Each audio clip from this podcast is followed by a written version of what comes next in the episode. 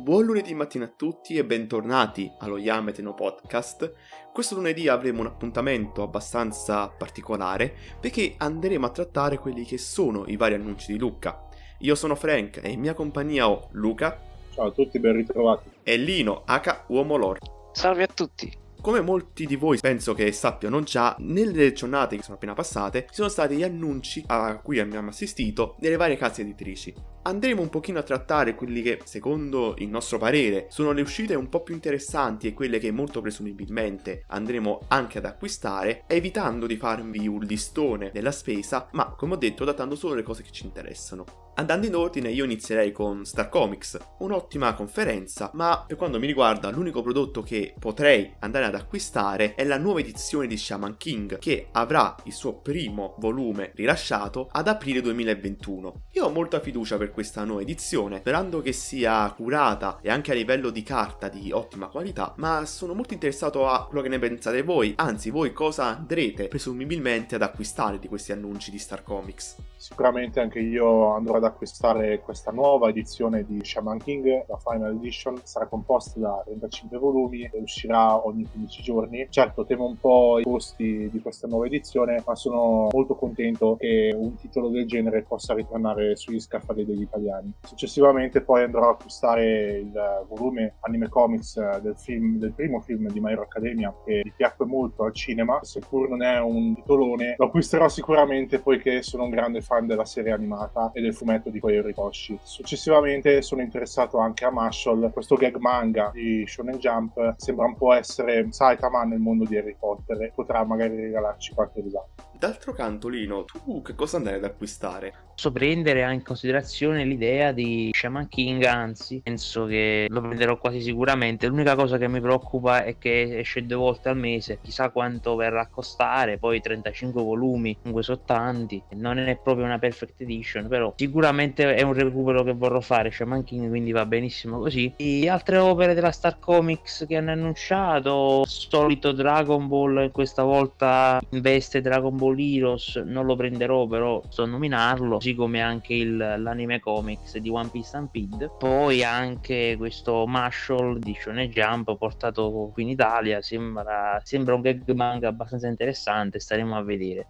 Beh, Aspetterò quelli che sono i vostri giudizi sui vostri acquisti futuri. Passiamo a J-Pop, anche quest'ultima una conferenza molto ma molto leggera, molto fruibile e per quanto mi riguarda molto probabilmente andrò a recuperare quelli che sono i volumi di Neon che uscirà in estate 2021, serie di cui ho sentito parlare sempre anche abbastanza bene, per cui sono molto incuriosito da quello che sarà lo sviluppo ed eventualmente come mi potrà interessare quest'opera. Andando avanti vediamo anche diversi annunci di quelle che sono le opere di Tetsuka, delle quali però, a essere onesto, devo ancora recuperarne molte, ma spero che si aggiungano presto alla mia collezione per quando sarà. Sono anch'io sicuramente interessato ne un, una serie molto atipica ed a un mood abbastanza strano. Per ora ci sono sei volumi in corso, vedremo quali saranno i costi, ma probabilmente ci darò un'occhiata. Eh, in futuro, chissà, magari potrò anche acquistare qualcosa della collana dell'Osamushi Collection, in particolare Blackjack che torna con questa riedizione composta da 15 volumi da primavera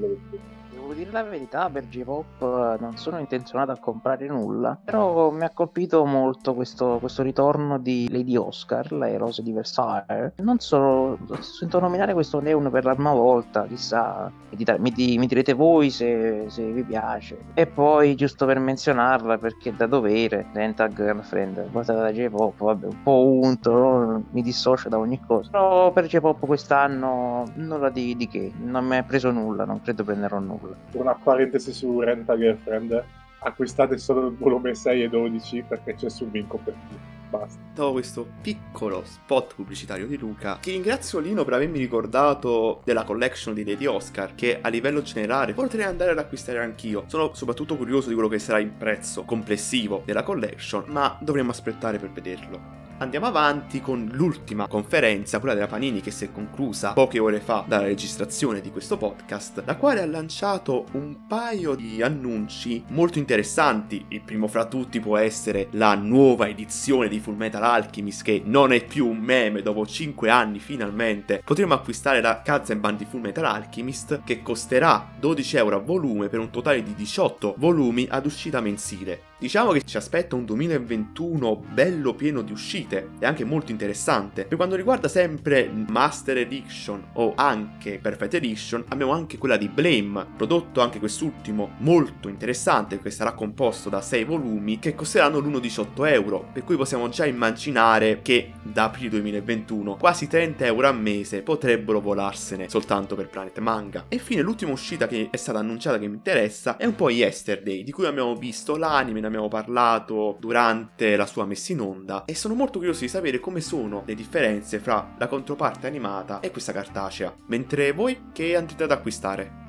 Finalmente è morto il meme della Kanzenban di Full Metal Alchemist che sicuramente acquisterò, sono molto entusiasta di questo annuncio da parte di Planet Manga che attendevamo da molti anni. Segnalo Muro Jiroshi di Urasawa che è sicuramente un'opera interessante poiché lo stesso maestro per creare quest'opera ha dovuto fare una collaborazione con il Museo d'Arte di Londra. Da menzionare sicuramente Blame, la collection di Jiro Taniguchi e poi sicuramente acquisterò anche Sylvester dei Formi che mi piacque molto nella versione animata, ma che sicuramente potrà esprimere tutto il suo potenziale nel fumetto senza tagli e riadattamenti. Io posso solamente dire una cosa alla cara Panini, visto che mi ha sganciato questa Kanzenban di Fullmetal Alchemist. Quando me ne mancava uno solo alla riuscita, alla completezza della mia carissima versione enormi da 27 volumi. Però vabbè, dai, sono contento per voi. Forse è l'uscita più importante insieme a Shaman King, quella, almeno quella che dà più risonanza. Ovviamente devo menzionare anche le varie opere che usciranno di Taniguchi Asano, il volume unico di Urasawa. Da notare che poi durante la conferenza più e più volte i fan hanno richiesto a gran voce ristampe di titoli di Urasawa e appunto il, uno dei, dei, collaboratori di Panini ha praticamente detto, annunciato ci saranno queste varie ristampe, ma speriamo in Twenty Century Boys sinceramente, poi non so voi, vedremo un po'. Tra le varie cose, quindi personalmente a livello di acquistare credo solo quella, quell'opera del volume unico di Urasawa, la Kanzenban non potrò perché, perché, perché Dio è grande. Ringraziamo sempre Dio e speriamo che questo piano di ristampe della Panini vada a buon fine, non solo per Urasawa, ma anche per quello che può essere Asano o qualche volume di Taniguchi che difficilmente si trova. In generale, per quanto riguarda il mio parere, sono stato abbastanza soddisfatto di questo Lucca 2020. Voi invece?